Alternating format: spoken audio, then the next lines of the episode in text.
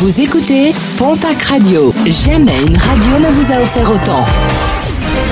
L'information locale à 9h, c'est sur Pontac Radio. Bonjour Jean-Marc Courage Sénac. Et très belle matinée.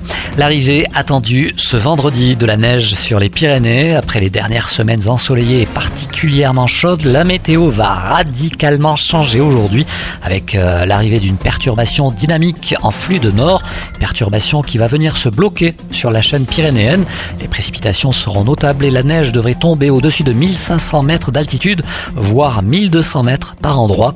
Entre 10 et 30 cm de neige sont attendus au-dessus des 1800 mètres.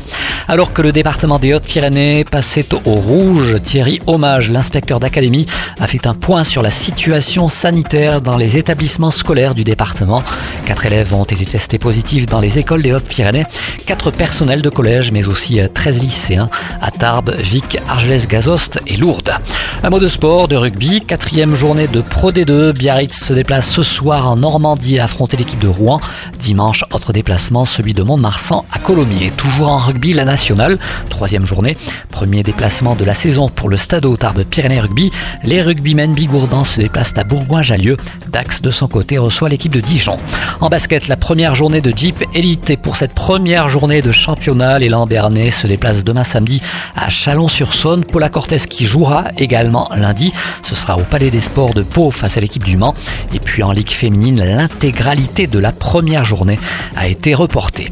En football, objectif se ressaisir pour le Pau FC. Les footballeurs béarnais se déplacent demain dans la Somme pour le compte de la cinquième journée de Ligue 2.